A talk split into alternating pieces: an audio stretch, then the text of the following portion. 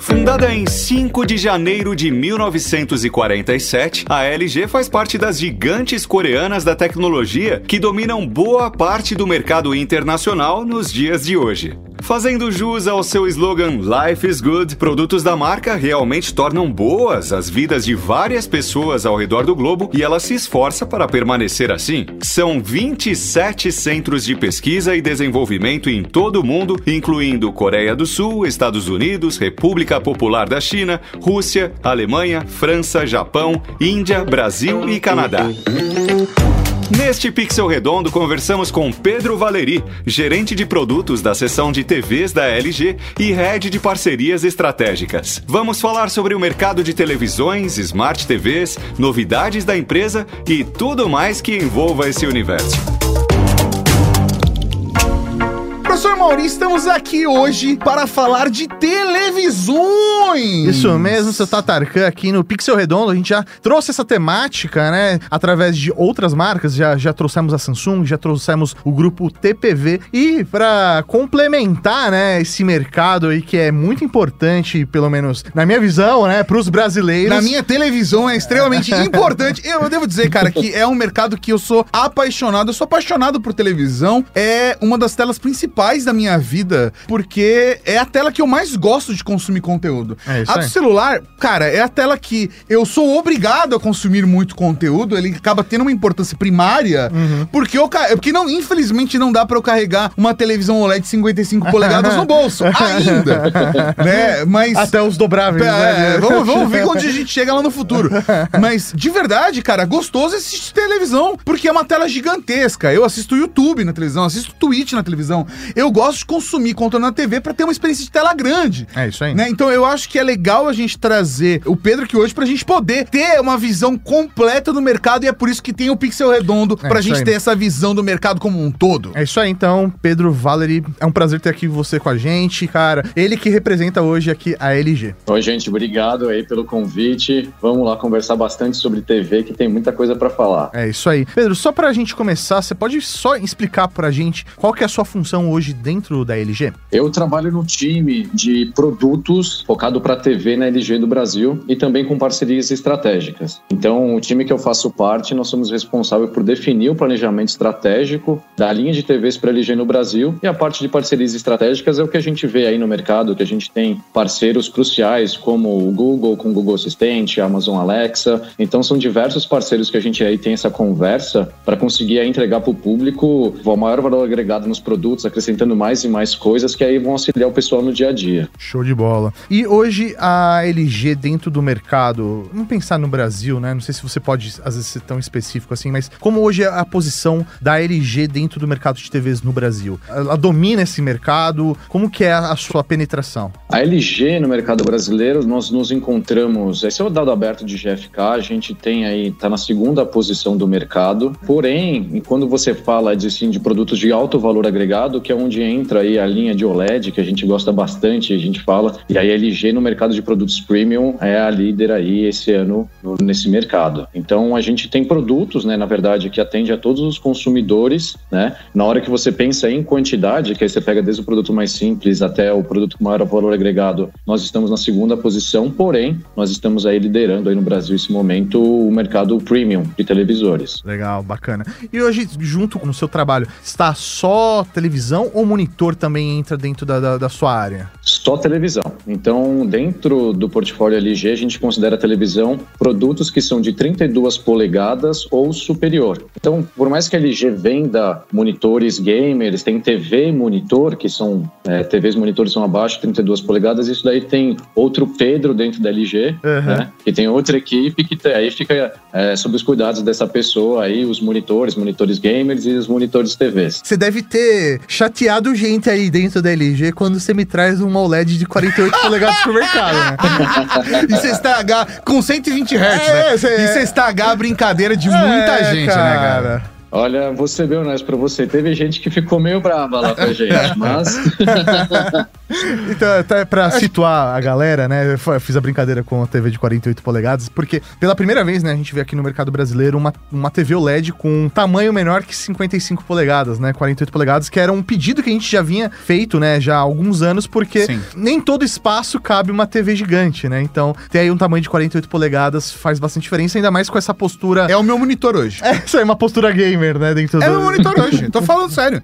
É meu monitor hoje, vai sair vídeo no canal, é é meu monitor hoje. E eu acho que é legal a gente, pra começar, explicar um pouco. Eu acho que eu sinto uma dúvida do público geral sobre as linhas, né? De entender a- as linhas, assim, da Ultra HD até entrar numa OLED, numa QNED. Você pode explicar, assim, quais são as linhas, quais são os diferenciais básicos, de uma maneira óbvio, sucinta, né?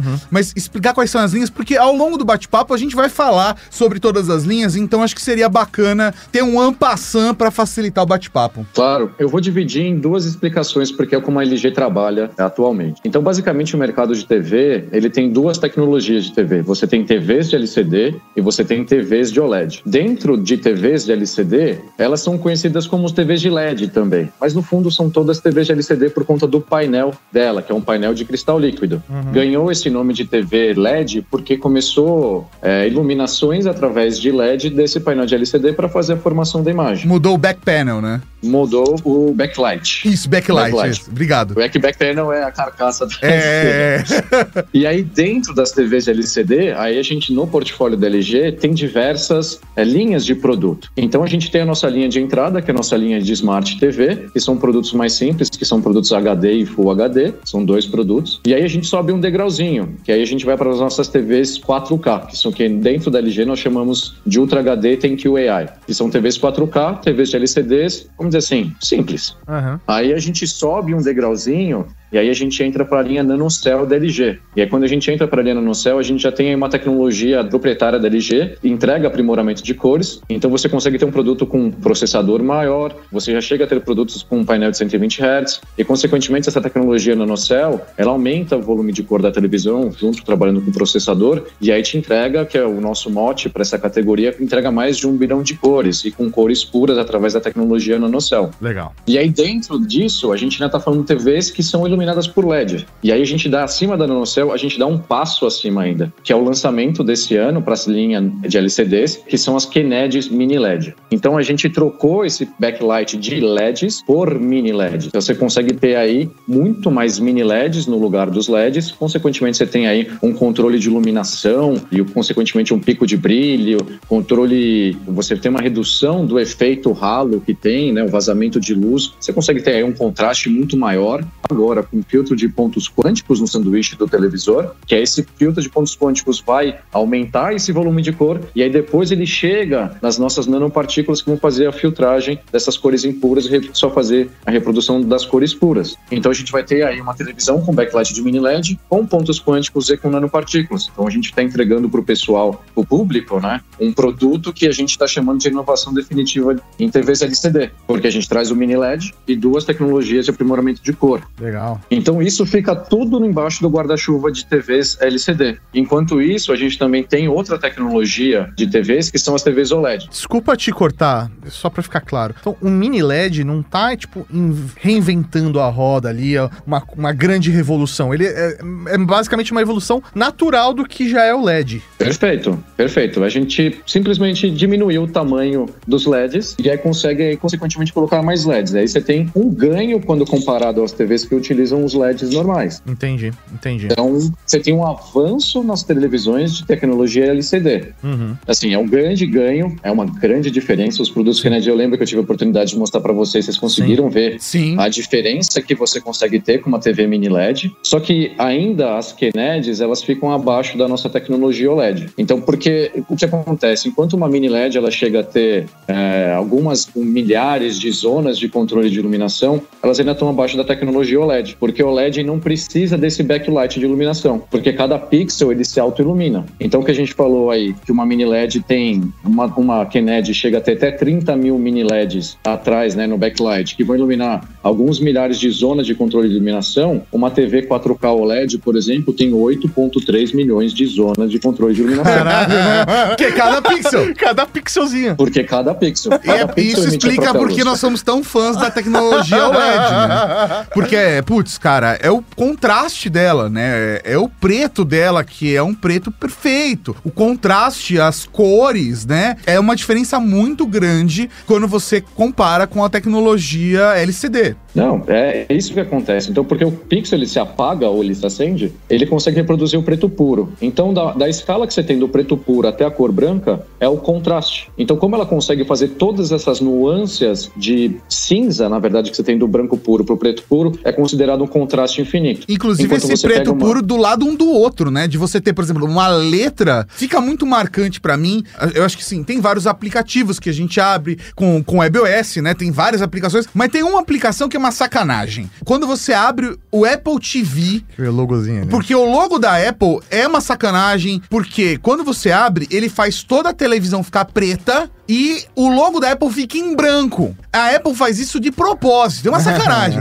e quando você tá assistindo numa televisão OLED, você Vê vê o contraste ali, né? com o preto puro de um lado e o perfeito branco puro do outro. E assim, a linha assim é perfeito, não fica aquele blur, né? É isso aí. O que a gente já fez para mostrar testes na diferença de TVs OLED para TVs de LCD, seja mini LED ou Full Array, enfim. Você que comentou que você gosta de, você, você usa pra, como o seu monitor agora de edição, né, de trabalho, de jogos. Jogos. Abre, abre, cria no Photoshop uma imagem preta e acende um pixel, uma, uma, uma imagem 4K. Você faz lá o tamanho de 4K e coloca uma fileirinha de, de cor branca. E aí você põe, reproduz isso numa TV OLED e você reproduz isso numa TV de LCD. E aí entra no que a gente tá falando. Na hora que você vai ver na TV OLED, você só vai ter a fileirinha daquele pixel exato. E aí na hora que você vai ver numa TV de LCD, como ela tem toda essa iluminação e acaba tendo, por mais que seja uma mini LED, tem, tá iluminando o local do painel que não consegue, você vai ver que vai estar um cinza ao redor. Porque uma TV de LCD nunca vai conseguir reproduzir a cor, o preto puro. Ela consegue no máximo um cinza escuro. E aí na hora que você vai agregando mais coisas, você consegue um cinza um pouco mais escuro, mas nunca o preto puro. E é isso que faz o grande diferencial da tecnologia OLED. E por que só LG trabalha com OLED? É, eu, eu questiono isso porque é uma tecnologia de vocês, é proprietária, é licenciada. Porque no mercado brasileiro, pelo menos, É. não, assim, a gente sabe que no mercado lá fora existem outras marcas que têm opções OLED e várias delas, inclusive, que compram os painéis de vocês também, né? Você pode explicar um pouco dessa relação por conta, eh, por, por que dessa quase exclusividade, né? É, por que, que eu só consigo ter OLED com a LG? É, no mercado brasileiro a gente tinha até o- esse ano, a gente tinha a Sony e a Panasonic com OLEDs no Brasil. As- Infelizmente as duas empresas decidiram sair do mercado Sim. brasileiro. Então, atualmente, no mercado brasileiro, apenas a LG oferece esse tipo de tecnologia. Isso acaba acontecendo porque a LG, ela foi, até o momento, né, uma das poucas indústrias que conseguiu desenvolver painéis em largas, em, vamos dizer assim, num tamanho grande para que seja utilizado em televisores domésticos. Então a LG conseguiu dominar essa tecnologia. Tem outras empresas que já tentaram aí fazer, não conseguiram ou conseguiram para outras aplicações. Porém, no tamanho para televisores, apenas a LG conseguiu fazer. É mais comum a gente ver celular OLED realmente do que a gente ver televisão, né? Isso. Então aí acaba sendo porque assim, a LG também está investindo bastante, está aumentando a planta fabril no mundo, né, para aumentar o volume de OLED, porque vê que assim, você pega os celulares top de linhas, todos têm telas OLED. Você pega as melhores TVs do mercado, todas utilizam tecnologia OLED. Então é um produto que ele está crescendo e crescendo e muito. Porque a dis- o, o que o LCD, ele está chegando, as TVs de LCD, a gente está colocando inovações, o mini LED é uma grande inovação, mas a gente consegue ver aí que por mais que seja uma super inovação trazer mini LED, Quantum Dot, NanoCell no no mesmo televisor, ainda não chega numa televisão OLED. O que a gente vê é que assim, são produtos muito bons, porém não consegue bater o OLED. Está chegando ali já na sua curva de não tem mais para onde ir a tecnologia LCD. E aproveitando a oportunidade pra gente falar do grande elefante no meio da sala, e eu não tô falando do Mauri. É... é, gente, pra quem tá só ouvindo o podcast não tem referência de imagem, eu também sou bem gordo, é uma brincadeira que a gente tem a liberdade aqui, né? Ah, seu gordofóbico. Não, a gente tá brincando, a gente tem essa liberdade. Falando dessa. Já falando dessa, dessa questão mais complicada quando a gente fala de OLED, que é muito engraçado porque eu não tenho esse receio. Mas eu vejo muito público tendo esse receio. Que quando a gente fala de tela OLED no celular, quando fala de tela OLED no computador, quando fala de tela OLED no tablet, tá tudo bem. Mas quando fala de tela OLED na televisão, as pessoas ficam com medo do burning. Que de fato acontece em todas as telas. Tela de LCD tem burning. Todas as telas têm burning. Mas a tela OLED parece que as pessoas têm um medo maior. Você pode explicar um pouco essa relação do consumidor com esse medo e como vocês lidam com É, isso? isso aí, né? acho que de fato, o, o que vocês fazem pra evitar isso, né? Como vocês bem disseram, sim, todas as tecnologias são suscetíveis a isso. Então a gente tem grandes esforços para conseguir consci- conscientizar o público que isso tanto faz a tecnologia, você corre esse risco. Então o que a gente faz é vamos ensinar os consumidores que não tem problema. Existem diversos testes feitos pela LG que a gente já comunicou, assim como pessoas especializadas como vocês que compraram uma TV LG e falam assim, ó, já tenho uma TV LG OLED, uso ela mais de mil horas, jogo 10 horas de videogame por dia, fica o menuzinho na parte inferior, nunca tive problema. Uso como monitor, uso para ver TV, usa, nunca tive problema. Só que eh, tiveram esforços de marketing aí tão grande para chegar e criticar a tecnologia OLED que isso ficou enraizado na cabeça do consumidor. A gente tenta comprovar, nós temos tecnologias que fazem o máximo para prevenir isso. Então, consequentemente, isso foi algo que cativaram os consumidores. Porém, se você é uma, um consumidor que utiliza a TV para ver para assistir futebol, para jogar futebol no, no videogame, para assistir um filme, usa como uma pessoa normal. Eu não tem um uso comercial, isso daí você não vai ter problema nenhum com a televisão. Se você utiliza Isso é com- degradação com normal de uso qualquer comer- produto, né? Pois é, essa aqui é uma. Um, eu gosto de lembrar do, do exemplo, que assim, já- acho que todo mundo já foi num caixa eletrônico e já viu o botão do caixa eletrônico Sim. com burning. Tá ali, é o fantasminha ali, né? O fantasminha. Aquilo é uma, é uma tela de LCD. Então, o que, que difere aquela tela de LCD para a tela de LCD que eu tenho na minha casa? Só o tamanho. Então, todas as telas estão suscetíveis. A aplicação que faz você aí exigir demais da tela que acaba acontecendo essa situação. Então, no fundo, é, eu, eu posso prometer para vocês, não sei mil quantos anos de garantia contra isso, mas se eu deixar nas, nos asteriscos lá embaixo falando, ah, só se você utilizar em condições normais, Defina. então é, fica muito fácil. É. Né? Então, assim, o que eu digo, por exemplo, acho que todo mundo já foi num restaurante tem uma televisãozinha que fica o dia inteiro lá passando a CNN, passando qualquer que tem uma super barra ali. Então, se você comprar uma TV que fala que tem um milhão de anos garantia contra burn-in, mas isso é uma situação que não se encaixa. É atípico, sim. Então, então isso, na hora que vão analisar, ó, deu burn-in na minha TV que você me prometeu X anos de garantia. Mas aí vão analisar e falar assim, ó, mas você teve uma utilização que não é a que a gente falou que cobre. Então não adianta nada. Eu tenho um amigo que é, é um cara mega inteligente. Eu sempre faço, você fala desse caso quando eu falo de OLED. É um cara mega inteligente, é um cara que trabalha no mercado de tecnologia, é um cara consciente, é um cara que manja de todos os esquemas, ele tem medo. ele tem um medo. Ele tem um medo. Ele não É, joga. ele tem lá uma TV Ele OLED. tem uma né? TV OLED, ele não joga na TV OLED dele. Ele não, porque os jogos, às vezes, tem os, os painéis fixos, né? Pra você ter o mapa, você ter a contagem de vidas e tal. Eu não tenho isso. Porque pra mim, eu quero ter a melhor experiência em tudo que eu faço. Eu quero ter a melhor experiência de jogos. Pra vocês terem uma ideia, tá? Eu, é, com. norma- Se não me engano. A, a C10 com duas mil horas de uso, ela faz o primeiro refresh dela, né? Ela faz uma limpeza pra garantir que ela vai manter uma qualidade fantástica e tal, tal, tal. Tem aquele processo. Eu não sei se são duas mil horas, eu não lembro quantas horas são. São duas ou três mil horas. é, eu não lembro de cabeça. Que até no manual tá falando: olha, quando Não você. estranhe, né? É, não estranha, ela vai ficar ligando desligando e tal, mas no final do processo ela desliga e tá tudo bem. Fica tranquilo que é normal. E aí, beleza. Isso aconteceu com menos de seis meses de uso. Pra vocês verem o quanto eu uso a minha televisão. E eu jogo muito. Às vezes eu pego um sábado e fico praticamente o dia inteiro jogando aquilo. Mas aí acabou, sei lá, fiquei 5, 6 horas jogando um jogo. Aí eu mudo, assisto um programa de televisão, mudo de canal, é, é, coloco um conteúdo no streaming, aí assisto um vídeo no YouTube. E, e tenho esse fluxo, sabe? De ficar mudando o conteúdo o tempo todo. Isso é natural. Sim. É natural. Eu nunca tive nenhum problema. Mas as pessoas têm medo. É, é muito doido, né? Não, é, bate esse receio. E acho que, na verdade, é, eu até fazendo um paralelo, né, aqui pela nossa experiência com até as TVs, as antigas TVs de plasma, né? O mercado é, era uma tecnologia, né? Adotada pelo mercado. Que no início da vida dela. É, né? que no início dela era uma tecnologia nova, ela tinha seus problemas, mas no final, né, do, no desenvolvimento da própria tecnologia, ela evoluiu num tanto que a qualidade de imagem dela chegava a né, uma imagem realmente muito bonita, né? E só que uh, o mercado criou-se esse estigma absurdo é. e aí acabou se Acho perdendo. Que é por isso que a gente né? tá falando bastante disso aqui, até pontuar, porque a gente sabe que as pessoas têm essas dúvidas, né? E a gente quer, óbvio, trazer as dúvidas das pessoas pra gente poder abordar esse assunto e, óbvio, a gente vai falar das nossas experiências também, né? Queria entrar num, numa outra, num outro assunto aqui em relação Uma ainda... outra seara, Maurício, é uma palavra bonita. Desculpa.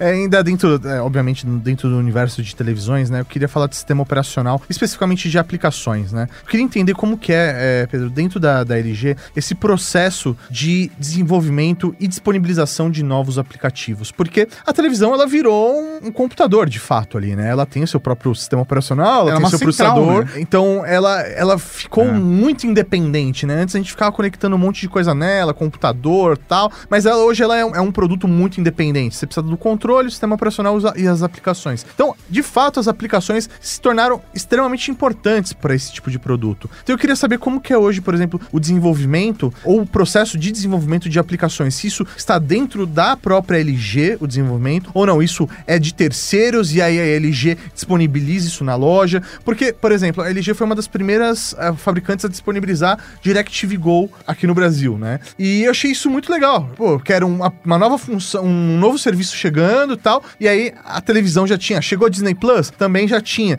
Como que o é quanto esse isso trabalho? é do parceiro, o quanto é, é do trabalho de vocês, O quanto vocês podem influenciar nisso? A gente tem uma constante conversa com os principais parceiros para ter os aplicativos, né, dentro da nossa plataforma. Mas no fundo, assim, qualquer pessoa que tem um aplicativo, seja do streaming, seja de jogos, do que for, a gente tem até aplicativo de karaokê dentro Sim. da nossa plataforma. Você, o desenvolvedor, você chega e você conversa com a gente e fala assim: olha, LG, eu tenho interesse de colocar minha aplicação. E aí você desenvolve. Isso todo o desenvolvimento é do parceiro. A LG não desenvolve aplicações para os parceiros. A gente dá todo o suporte para ver se o aplicativo está rodando direitinho na nossa plataforma, porque quem decide em quais é, televisões esse aplicativo vai rodar é o parceiro. Então, pegando o exemplo de, de DirecTV Go aí que você falou. Então, se eles funcionam, vamos dizer assim, a partir da linha de tal ano para frente, eles decidiram que, assim, para a nossa opinião, a melhor interface, a melhor usabilidade, a melhor UX, UI que tem para o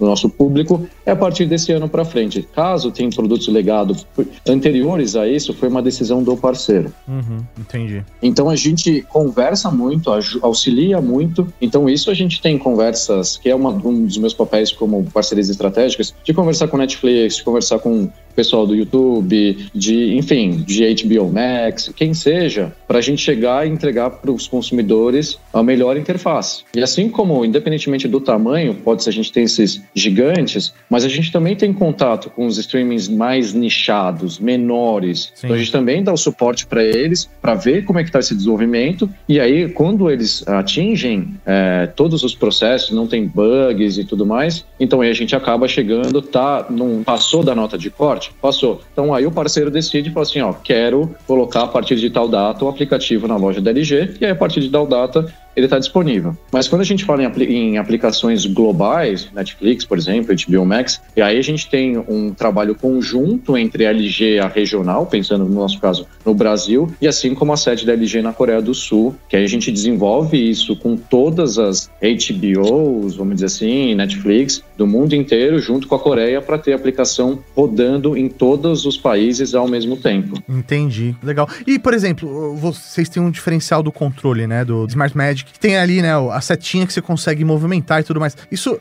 é um ponto de dificuldade na hora de, por exemplo, lançar um aplicativo mais rápido ou não? Você sabe me dizer isso? Porque é algo que os outros fabricantes não têm, né? Então, é, é algo a mais a ser implementado ou não? O sistema operacional já faz essa adaptação? O sistema operacional ele já trabalha de acordo, não deixa de ser uma, um método de navegação. Então, na hora que a gente entrega o nosso, vamos dizer assim, o nosso sisteminha, né, o SDK para os desenvolvedores, lá já tem todas as, todas as informações as métricas. que eles vão pegar as métricas, perfeito, para eles chegarem a desenvolverem e já tendo aquilo ali já simples. Então é só chegar, já tem aqui todas as regrinhas, as métricas, aplicou e funcionou nessa parte de navegabilidade. O que fica também muito a cargo dos nossos parceiros é a parte, como você comentou, através do Smart Magic usar a pesquisa por voz, e aí já tem uma utilização de metadados, porque a gente pode pegar o controle remoto e falar para ele, ah, me indica um filme de guerra. Uhum. E aí nisso vai aparecer as respostas né, na barra inferior, e aí isso daí é um, uma troca de metadados que a gente tem entre a TV LG, a inteligência artificial da TV LG,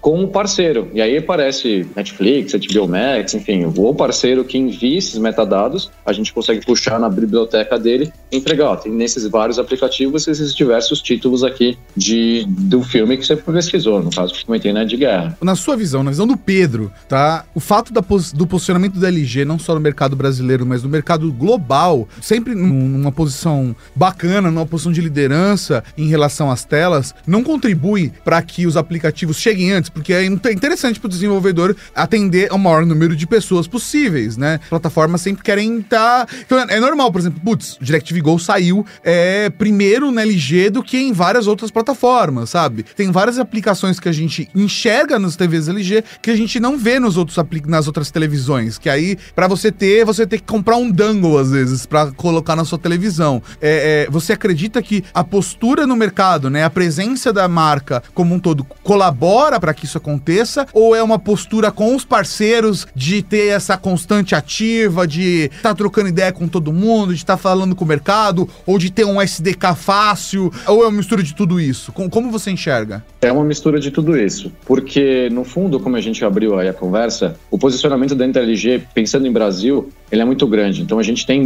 muitas TVs conectadas no nosso, no nosso país. Então quando o, seja lá qual que for o desenvolvedor vai olhar para essa fotografia assim, mercado brasileiro, quem que eu preciso estar, tá? ele vai olhar para a LG de uma maneira, nossa, eu, eu colocando minha aplicação disponível na plataforma LG, eu posso atingir aí milhões de pessoas no Brasil. Então a gente acaba sendo uma opção para ele muito interessante para quem quer estar nas TVs conectadas, né, nas smart TVs. Então isso é, acaba sendo um ponto que o pessoal olha para eleger. E a gente também entrega produtos de alto valor agregado. Então você vai ter um como a gente já falou, processador super poderoso, uma super imagem. Então, a experiência que o usuário vai ter utilizando uma TV LG para assistir o conteúdo dele vai ser excepcional. Porque o comparativo que a gente pode fazer aqui é assim: você pega o seu decoderzinho, o set-top box da sua TV por assinatura. A maioria é em HD. Mas e se eu criar um set-top box, entre aspas, virtual, uma aplicação na Smart TV da LG, agora eu consigo transmitir por streaming conteúdos em 4K, com HDR, Dolby Vision, Dolby Atmos. Eu consigo expandir e eu tiro esse custo do set-top box. Então Sim. você ganha aí uma margem muito boa na hora que você pensa em TV por assinatura ou até nos serviços de streaming. Você para de ter o custo do físico e você usa o, o hardware da indústria de quem faz a televisão. É isso aí. Então é um ganho. E vai entregar um hardware melhor, né? Sejamos honestos. Porque, vamos ser bem honestos, é bem diferente você assistir um conteúdo em, da TV por assinatura em HD na sua TV, quando você pega um, qualquer que seja do, do um conteúdo de streaming 4K Dolby Vision Dolby Atmos. Sim, com certeza. Você tem um ganho absurdo de, de qualidade de imagem som. Me explica ah, como que é, por exemplo, hoje o desenvolvimento da, de vocês, porque dentro hoje da, da TV OLED, né, onde a gente tem até mais experiência, vocês têm o G-Sync com o da NVIDIA, o FreeSync, né, também é freemium, né, é, Isso. com 120 Hz, HDMI 2.1, vocês criaram um ecossistema ali, um, uma série de, de funções pensadas no público gamer, né? Que pode fazer diferença para esse público. Porque, sei lá, a pessoa que quer assistir o programa do Silvio Santos não tá ligando se é. Vai se ser o melhor programa do Silvio Santos possível. se vai ter 120 Hz. É questionável, mas sim. É.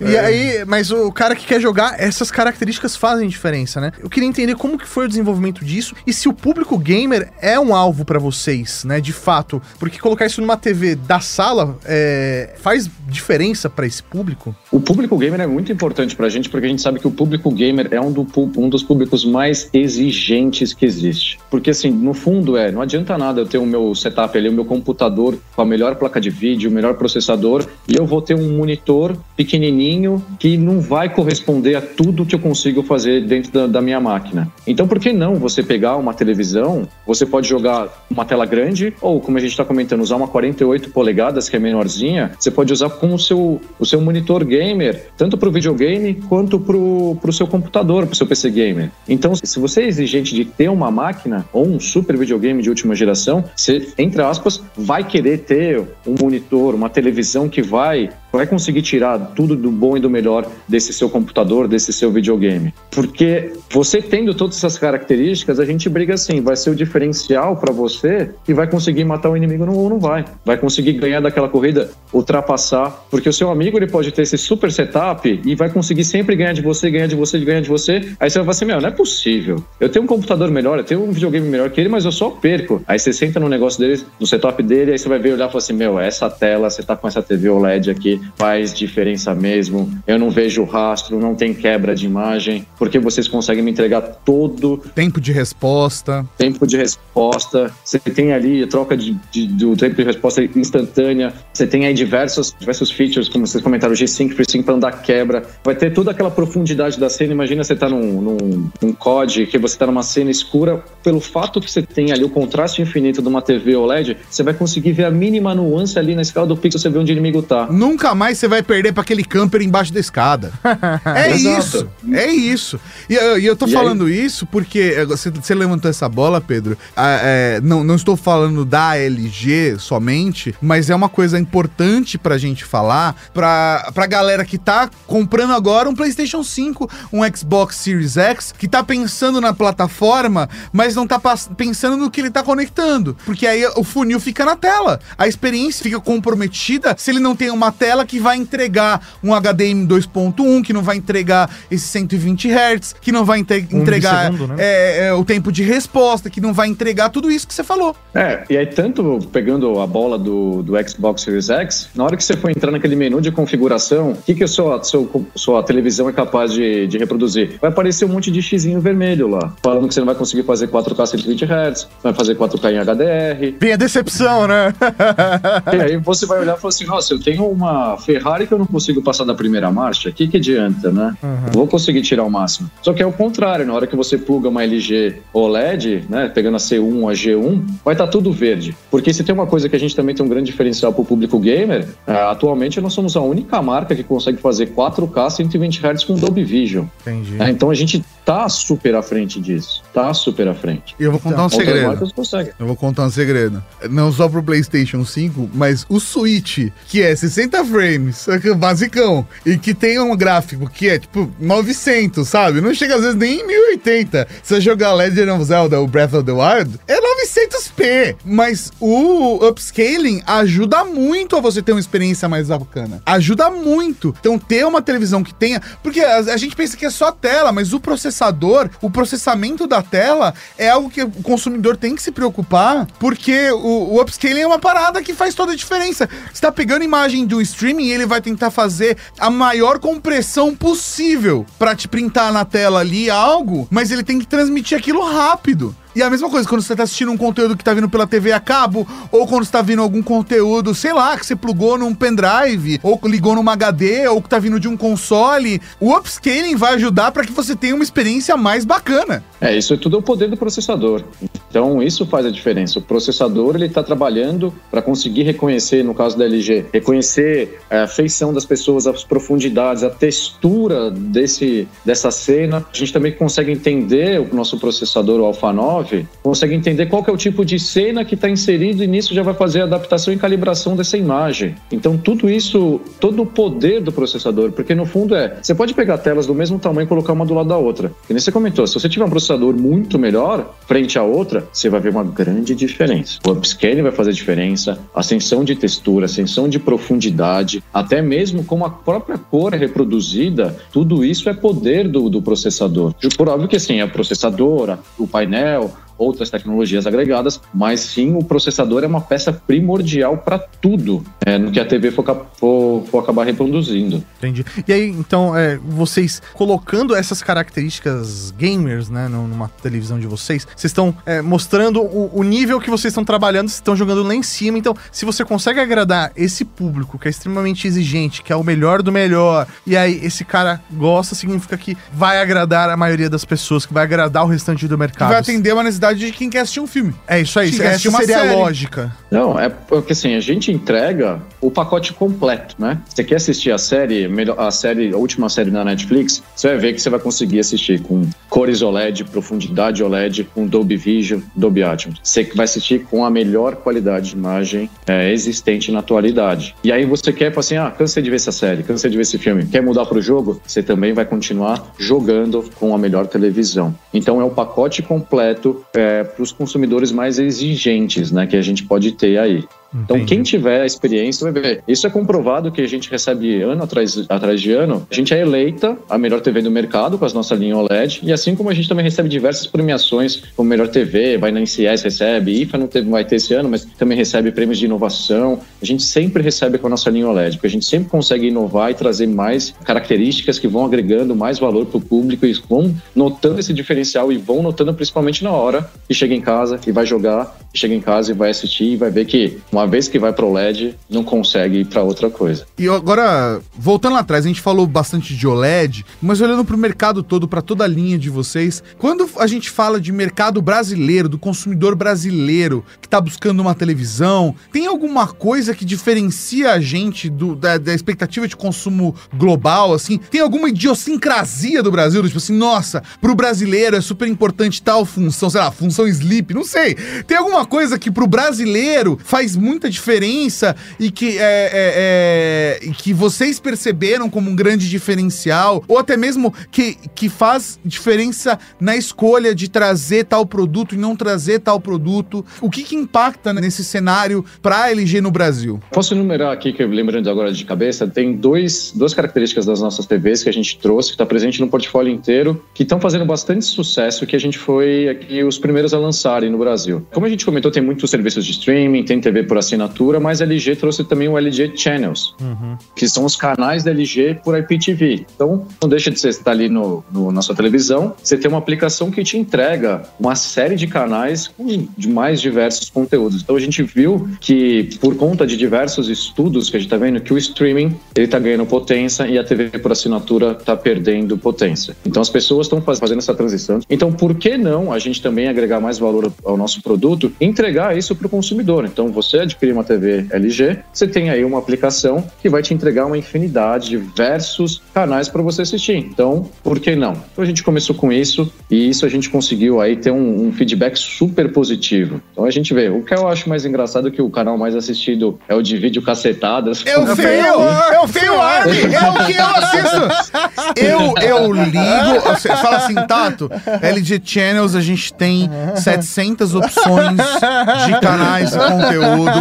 O que é legal quando você vai lá e conecta uma antena de TV, né? Ele registra todos os canais e ele dá continuidade, como se fosse. É, é, é, ele, ele, ele engloba, né? Nos canais que ele faz o registro quando ele faz aquela captura de sinal, né? De todos os canais da LG Channels, o que eu assisto é feio, Armin. é, isso, às vezes a gente tá, sei lá. Só deixa ligado. É, putz, sei lá, eu recebo uma Maurinho em casa, né? E a gente vai tomar uma cervejinha, pede uma pizza, tá batendo um papo. Cara, feio Armin ali no fundo, a gente dá risada.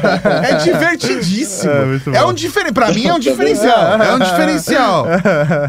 e qual é o, seg o segundo? E o segundo é o nosso alerta de esportes. Então a gente hum. fez uma parceria com com diversos campeonatos ao redor, porque o brasileiro é muito fã de esporte. Sim. A gente acompanha tanto os, os esportes locais, como outros campeonatos ao redor do mundo. Então a gente tem esse, esse diferencial em que você, dentro do menu do, do alerta de esporte, você cadastra lá, quero, assistir, quero seguir meu time no Brasileirão. Então eu torço para tal time no Brasileirão, você deixa lá assinalado, né? E aí toda vez que o jogo começar do seu time, vai aparecer um pop-up na tela e aí vai mostrar, ó, começou o jogo do time. Se acontece alguma coisa no placar, fez um gol, não fez, acabou o primeiro tempo, acabou acabou segundo, vai mostrando. E assim como tem diversos campeonatos ao redor do mundo. Tem a NFL, tem La Liga da Espanha, é, enfim, aí você é um fã do Real Madrid, do Barcelona, você que eu gosto de acompanhar o Los Angeles Lakers, aí você vai lá e deixa. E isso tá tendo um, um, um retorno para nós super positivo. E é brasileira então, essa função? Ela, ela é ao redor do mundo. Ah, então tá. a gente tem parceria com diversos campeonatos. Então, o mesmo campeonato que eu consigo seguir, vamos dizer assim, eu aqui no Brasil consigo seguir. Esse é engraçado. Você né? consegue seguir de cricket, por exemplo, na Índia. Exato, eu ia falar isso. Você consegue seguir de cricket da Índia.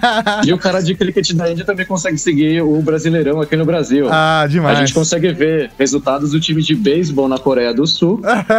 e eles lá da Coreia do Sul também conseguem saber quanto que tá o jogo da NFL, da NHL. Então eles também conseguem fazer isso. Sensacional. Então isso é algo que a gente trouxe. E aqui no Brasil tá tendo um retorno muito positivo. E não esquecendo também que o brasileiro é rato de internet. Pode falar o que for, mas brasileiro é rato. E os assistentes pessoais dentro das TVs LG, eles estão fazendo muito sucesso. Muito sucesso. Em conversa com os parceiros, não posso falar qual parceiro, mas assim, colocou uh, uh, o assistente pessoal na TV LG, a gente já tá, em, se eu me lembro a última vez que conversei, em segundo ou terceiro no mundo. Por óbvio, perdendo para os Estados Unidos. Caramba! Então, TVs conectadas com desse determinado assistente pessoal Sim. no mundo, o Brasil é segundo ou terceiro. Que demais! Né, de pessoas. Eu não sei qual que é o assistente que você tá falando, mas eu conectei os dois assistentes disponíveis. Você tá fazendo a sua parte, né? Eu tô fazendo a minha parte. e, e, eu vou te dizer o porquê, porque é, é, eu já tenho o hábito de usar assistente pessoal. Em casa eu uso dois ecossistemas, né? Eu uso do Google e uso da Amazon. Inclusive, a gente já recebeu aqui no Pixel Redondo o pessoal da Amazon para falar de Kindle, não de assistente pessoal ainda, Sim. mas a gente já convidou também, se não me engano. E a gente recebeu o pessoal do Google de Devices aqui, onde a gente falou de Google Assistente também, dentre outros dispositivos. E mas para mim a vantagem, por exemplo, no caso da Amazon, se eu recebi uma compra da Amazon, eu tô assistindo TV e tal, e aí aparece um risquinho amarelo embaixo, assim, que é a notificação. Ah, chegou. Sei lá, se eu fiz uma compra e aí chegou e fico passa um risquinho amarelo, aí eu, eu seguro o botão e falo, ah, leia a notificação, e ele avisar, ah, chegou sua compra, papá. E, e tem a vantagem, por exemplo, ao invés de eu pedir pro dispositivo para mostrar minha agenda, falar a minha agenda, eu posso perguntar no controle porque ele mostra na tela meus compromissos. Se eu peço uma. uma ah, qual vai ser o clima pra amanhã? Uma hora, uma hora ele tira mó sarro da minha é, cara. acho mó da hora, acho mó da hora. Porque eu, eu todo dia. Ele chega e falou: você viu que vai chover? Ó, oh, se prepara que vai chover. e ele fala assim: que vai chover? Eu falei assim: você não trouxe blusa? Como assim? Ele fica, ele fica abismado mesmo.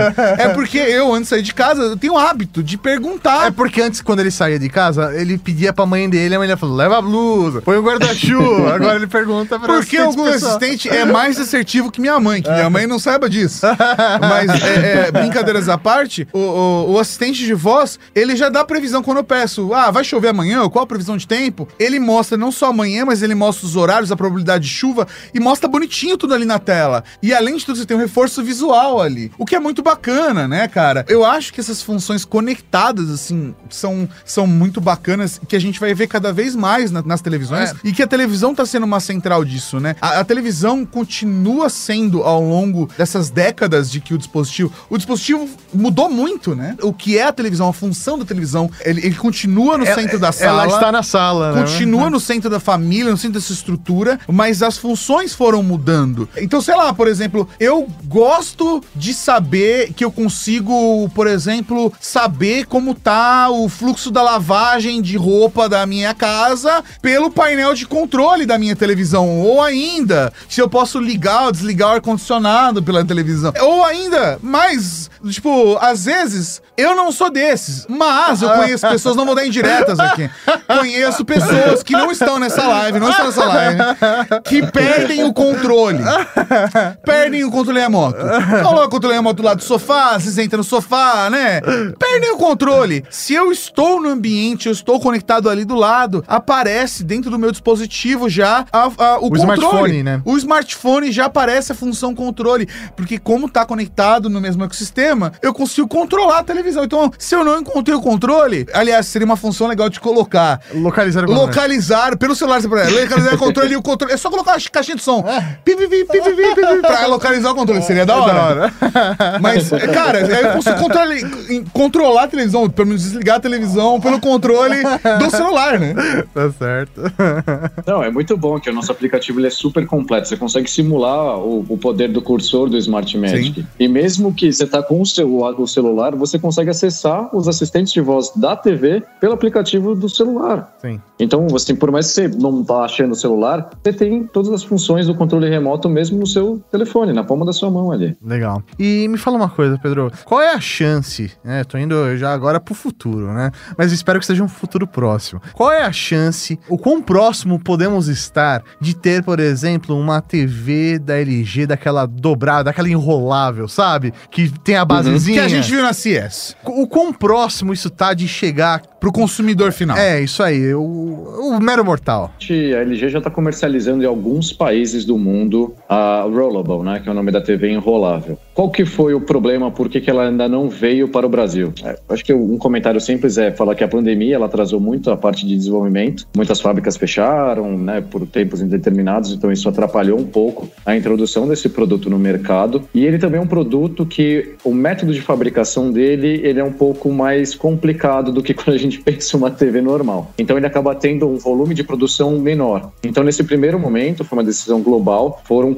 foi introduzir esse produto, se eu me lembro bem, tem na Coreia do Sul, na Austrália, Inglaterra, nos Estados Unidos, então foram introduzir em alguns países. Esse produto está sendo muito bem aceito. E ele é um produto super bonito, que vocês tiveram a oportunidade de ver, né? Tecnologia OLED rolável, que você consegue deixar não a tela inteira, só um Sim. pedaço, super som. E então ele, tá, ele já se tornou uma realidade em alguns países. Isso não quer dizer que não vá se tornar uma realidade aqui no Brasil. Então ele já existe, já está no mercado. Agora é tudo questão de tempo e dinheiro, né? tudo é questão de tempo e dinheiro. e, e, pensando, já que a gente está né, vendo agora uma OLED 48 polegadas e tudo mais, existe a chance da gente ter tamanhos menores Pô, de OLED? 42, 32 é, polegadas. Eu não sei, eu, eu, vamos lá. Eu quero. Antes... É desejo, é desejo. É, eu, antes eu quero explicar que, para mim, tem gente que gosta de TV pequena. Sim. Tem tem gente que tem em ambientes pequenos. Eu gosto do máximo. Eu tenho a TV do tamanho da parede que eu tenho em casa. pra você ver como o meu apartamento é pequeno. Minha TV é 55 polegadas. É o tamanho da parede que eu tenho, gente. Não é. É um apartamento pequeno. É o máximo que cabe de televisão. Se ali. coubesse uma de 90. Eu tivesse condições de pagar, teria. Não é um absurdo isso. É realmente como. Só que tem gente, sei lá, tem, tem gente que, que, que, gosta de telas pequenas ou que gostaria de usar uma televisão como monitor e tal. Isso poderia impactar, né, para esse cenário Sim. de consumidor, né? É, existem estudos da LGD que estão tentando, ela é LGD, né, que é LG Displays, que é, uma, que é uma empresa que fica dentro do grupo LG. Então, eu trabalho para a LG Electronics, é a LG Displays que ela é, entrega os painéis de OLED para a LG Electronics fazer as televisões. Legal. Eles estão em estudos em fazer tamanhos menores, porque no fundo tudo que depende disso é do processo fabril. Na hora que faz, a, porque assim, quando a gente pensa em televisão, independentemente se é OLED, se é, LG, é, se é LCD. Faz uma, uma, um substrato gigantesco, é como se fosse uma folha OLED gigantesca, e aí nisso você tem os cortes, que aí você corta essa folha gigantesca nos determinados tamanhos da televisão. Então, dependendo da sua, do seu processo fabril, você consegue cortar tantos TVs dentro dessa mesma folha. Então, aí tem todos os estudos, não é algo simples de ser feito. Eu imagino. Então, um, um exemplo que pra gente olhando assim parece meio besta, mas isso acontece de verdade, na hora que você faz a folha retangular, se você não tem um determinado tipo de tecnologia na, na fábrica, você só consegue cortar em uma orientação as telas. Ah. Então, se você, se você faz um upgrade no seu processo fabril, por mais que sobrou um super pedação do lado, aí você consegue colocar, vamos supor, duas pequenininhas aqui, aí você consegue colocar uma terceira, só que na outra orientação. Sim. Para você fazer essa terceira nessa orientação, é bem complicado, o investimento é bem grande. Então, quando você acaba tendo uma folha, um substrato muito grande e com poucos cortes, acaba que o produto ficaria muito caro. Sim. Então, pensando em tamanhos menores, você conseguiria fazer? Conseguiria. Mas aí, como você acaba tendo muito desperdício desse substrato, um painel menor acaba ficando mais caro que um painel maior. Entendi. Então, não, não faz sentido, sendo honesto, não faz sentido eu vender uma TV de um tamanho inferior a 48 polegadas mais cara do que uma 65 polegadas. Sim, com certeza. Então, isso que acontece. Tem estudos, tem estudos, a gente quer ter, entregar isso para consumidores, óbvio que a gente quer, mas a gente precisa aprimorar o processo fabril, entender direito E P&D, qual é a né? fábrica que vai Pesquisa e conseguir. desenvolvimento pra, Exato. pra fazer o, o aproveitamento desse espaço, porque como você falou, é mais caro, né? Você tem a, a linha de recorte horizontal e aí tem que, pra fazer a inserção do vertical de, de variados tamanhos, a- você tem que ter maquinário que possa atender essa necessidade e esse maquinário custa caro. E para criar essa tecnologia que vai fazer isso, impacta no, no custo do produto, né? E a, e a gente tem uma escala de preço, né? Que até tem. O mercado vai acompanhando isso, né? Que ao longo dos últimos anos, o preço das OLEDs, pela popularização das OLEDs e pela popularização delas e massificação delas e amadurecimento da tecnologia, as OLEDs foram barateando. O primeiro OLED que chegou no Brasil era um outro cenário de preço. Sim. Poxa, hoje vocês estão lançando OLED no Brasil, considerando o preço do dólar, e considerando o preço do dólar na época, é, uma, é um outro cenário. E a expectativa é que, com a popularização, a OLED se torne a tecnologia principal do mercado e que se torne cada vez mais barato também, não? Não, sim, isso acontece porque, como a gente com- comentou aí, a gente tem duas plantas agora no mundo que produzem ah, o painel OLED. E aí nisso a gente cresceu o, o, o tamanho da produção, da, da, da- que a gente é capaz de produzir, está investido para conseguir produzir mais. E é aquela velha historinha, né? Se aumenta a escala, você diminui custo. E aí você também fica com, com essa linha do tempo, o seu aprendizado vai crescendo e, consequentemente, seu aprendizado cresce, seu custo diminui por isso. A escala também faz diminuir. Então, por isso que você consegue aí aprender com o decorrer do tempo uma maneira de reduzir o custo que vai conseguir entregar um produto com uma qualidade superior e ele vai tendo esse decréscimo do preço. Então, isso está sendo um sucesso, então a gente está conseguindo trazer mais tamanhos, conseguiu trazer um preço mais competitivo e aí o que é o mais importante, a gente está conseguindo entregar um, um posicionamento de preço que mais pessoas estão conseguindo é, comprar sua TV OLED e ver que realmente TV OLED é uma coisa que não tem comparação. Desculpa só aqui, a gente tem uma pergunta do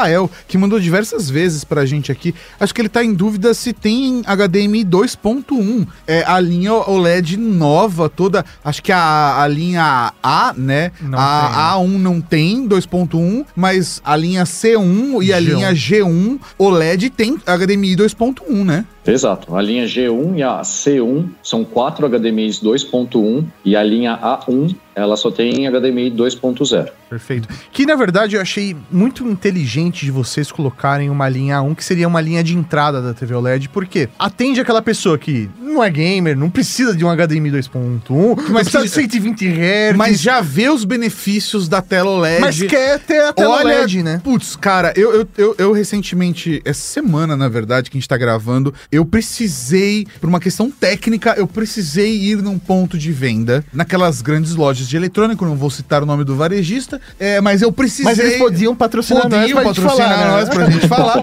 mas não vou, não vou falar. Fui num grande... Perderam uma oportunidade. Perderam, acabaram de perder uma grande oportunidade. É, mas eu fui num grande varejista que tem lá, cara, de tudo, assim. Geladeiras, micro-ondas, microsystem, é, para-raio, facas guinças, como já diria Mamonas Assassinas. É, e, e, honestamente, cara, eu faço pesquisas de mercado constante o tempo todo. De estar num lugar ali, óbvio, seguindo todos os padrões, distanciamento, tava de máscara, higienizando as mãos, né? Porque eu tava precisando fazer uma compra de um produto e eu precisava de medida, então precisava ver o produto no ponto de venda pra saber se, se caber essas coisas que acontecem na vida. E eu, curiosamente, estava vendo produto de linha branca aqui de um lado e no fundo tinha a parte de displays, eh, televisões, soundbars e eu tava vendo um casal passeando pelas ilhas Aham. e olhando as televisões, né? E aí eu tava com minha companheira do lado e aí eu tava, sabe, a pessoa tava fazendo como se fosse no mercado, né? Ia fazendo corredor, ia fazendo zigue-zague nos corredores das televisões e a pessoa parou. Na hora que ela parou, eu falei assim: eu aposto que é uma tela OLED. Aí minha companheira falou: o quê? Eu falei: eu aposto que ela é uma tela OLED. Ela falou: tá, mas por que você tá fazendo? Às vezes tá passando um show que a pessoa gosta. Eu falei: eu aposto que é uma tela OLED. Na hora que as pessoas saíram, eu tava saindo da loja, eu passei, era uma tela OLED. Porque chama atenção. Sim. Chama atenção, como você falou, assim, é o contraste. né? Você é não precisa as ter cores, não um é conhecimento técnico. Você não precisa ter conhecimento técnico. Só de olhar você já percebe, né? É louco isso. É, um, um ponto acho que interessante que eu vou levantar, hoje eu estava com o pessoal da Dolby e aí a gente estava na discussão do Dolby Vision, né, o Dolby Vision IQ e o que, que é o diferencial disso que traz esse monte de informação. E aí a gente chegou num ponto que hoje em dia está sendo muito batido né, na, na tecla, que é o potencial de brilho de uma televisão, porque eles têm contato com coloristas, eles têm acesso a monitores de referência, eles trabalham com isso. E aí a gente entrou no detalhe e falou assim, o quanto que o brilho realmente é importante. E aí a aula que eles deram pra gente foi assim, o brilho, no fundo, ele não é a coisa mais importante que você precisa ter numa televisão. Porque esse efeito de profundidade, esse contraste de nuance que você vai ter em, em, no, no, nas imagens, é tudo, vamos dizer assim, o maior culpado, quem faz a diferença mesmo é o contraste. Ele que vai te dar profundidade, ele que vai te fazer perder essa sensação de que, ah, estou olhando para uma televisão. Uhum. O contraste que faz você olhar e falar assim, meu Deus, parece que eu estou olhando para a vida real. Sim. Uhum. Então, assim, por mais que nós temos produtos que atingem picos de brilho grande, por mais que a gente colocou aí com a linha Ivo, tem 20% a mais de brilho quando comparado com a linha C1, o que é importante mesmo, que vai ser o grande diferencial na hora de você chegar e se confundir com a realidade, é o poder do contraste de uma televisão. Você vai ter contraste ali se você tiver um preto, né? Se você conseguir realmente fazer. Esse preto puro, né? Realmente. Perfeito. E aí o preto puro que faz toda essa diferença. Isso que vai fazer você ter essa, essa, essa na sua cabeça de você olhar e falar assim, nossa, que imagem é essa? É culpa, entre aspas, do contraste. Vou te falar uma coisa aqui, Pedro, que para mim seria o Megazord do, do meu sonho, dos meus sonhos mais molhados. O, o, o Megazord, a coisa mais legal do mundo, seria se eu tivesse uma TV OLED da LG com Ambilight da Philips. Vocês podiam fazer uma, fazer uma parceria, lançar uma, uma joint venture. Tinha muito disso, né? De carro nos anos 90 aqui no Brasil, né? Podia lançar aí, de repente, né, uma TV em parceria, lançar uma OLED LG com Ambilight da, da Philips. Meu Deus do céu, isso aí. eu não consigo nem pensar aqui que negócio, meu Deus do céu. Meu coração até dispara.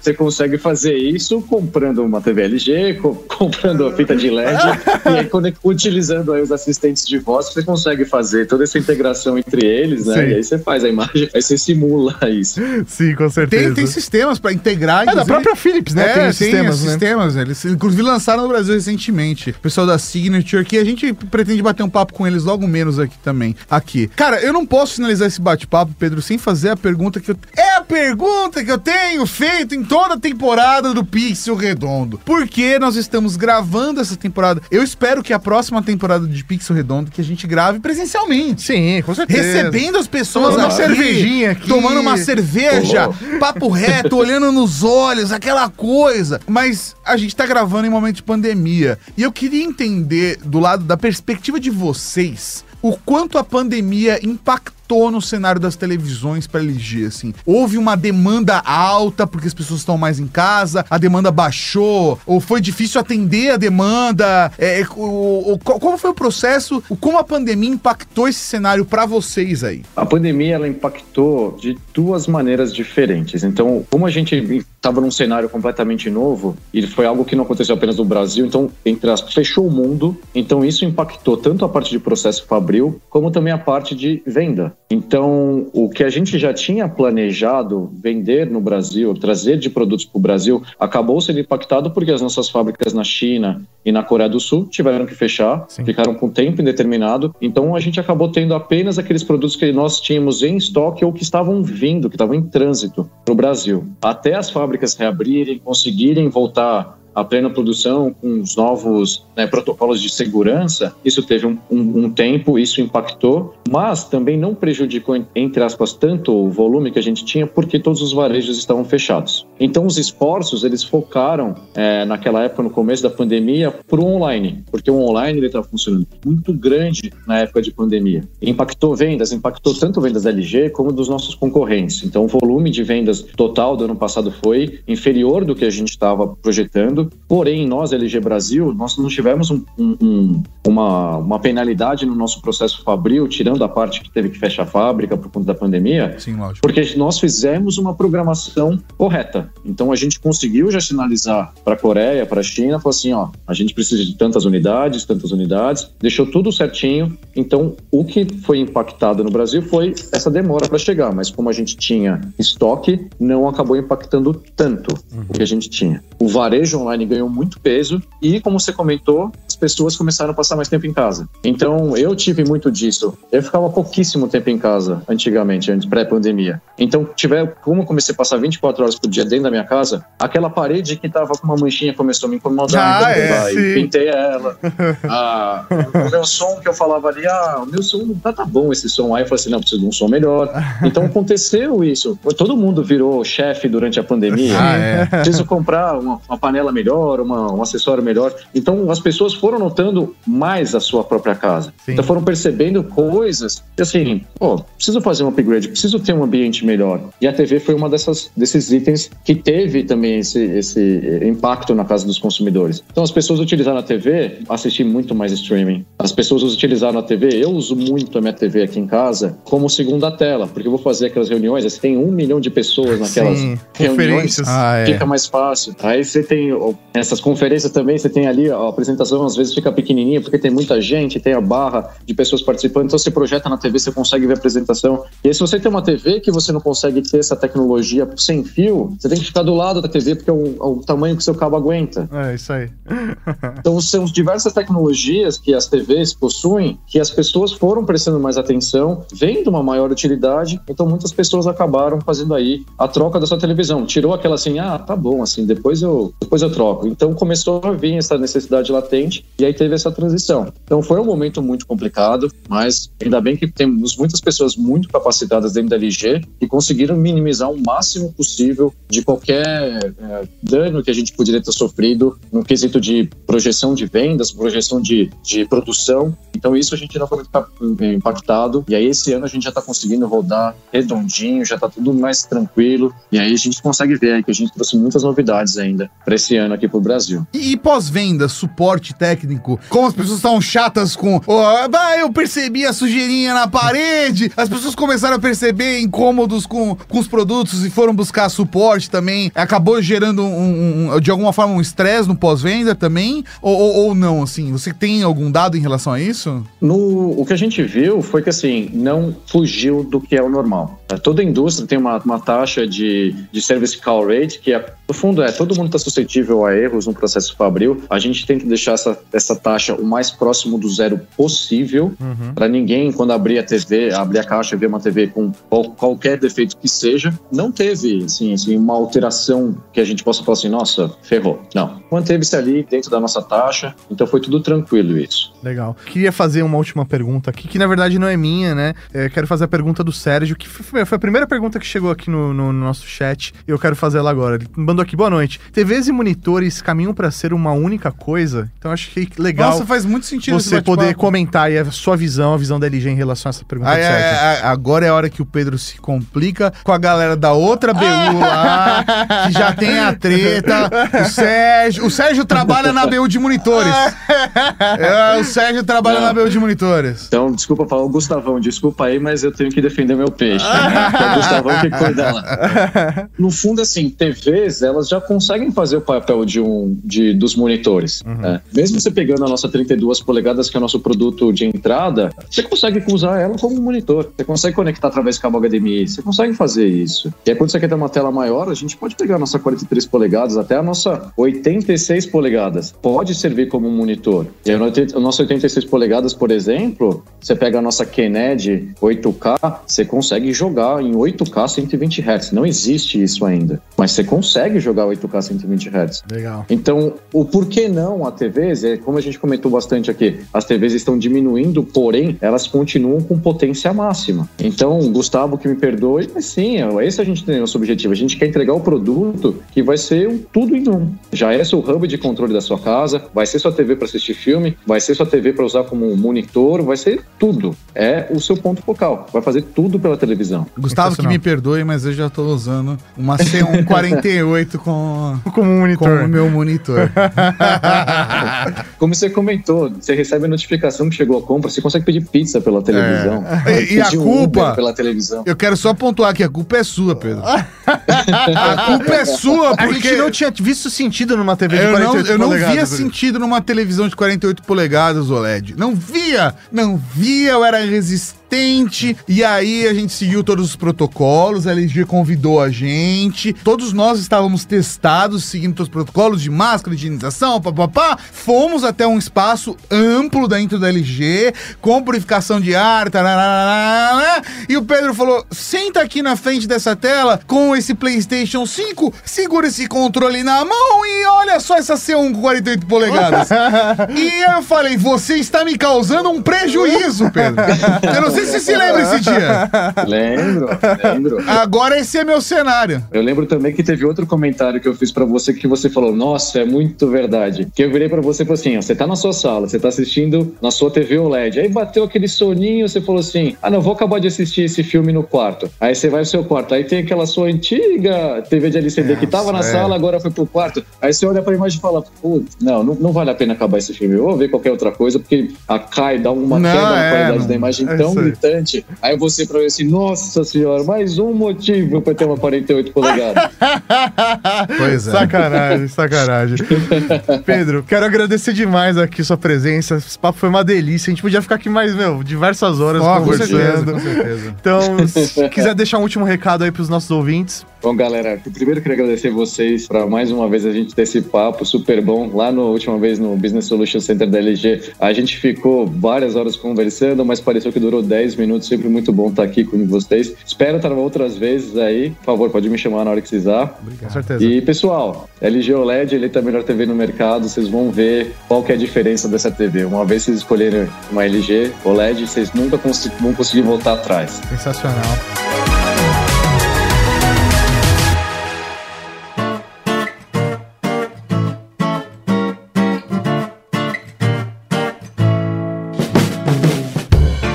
Você gostou desse podcast? Compartilhe, ajude a Podosfera a crescer.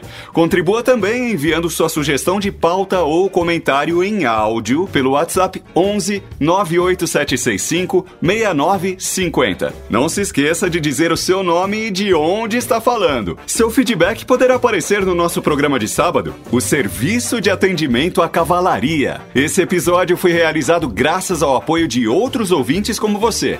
Para saber como apoiar nosso trabalho também, acesse redegeek.com.br barra apoio.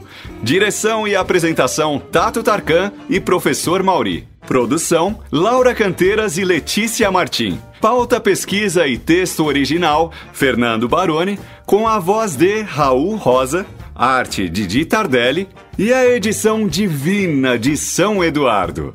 Conheça todos os nossos podcasts procurando Rede Geek em seu agregador favorito ou em redegeek.com.br.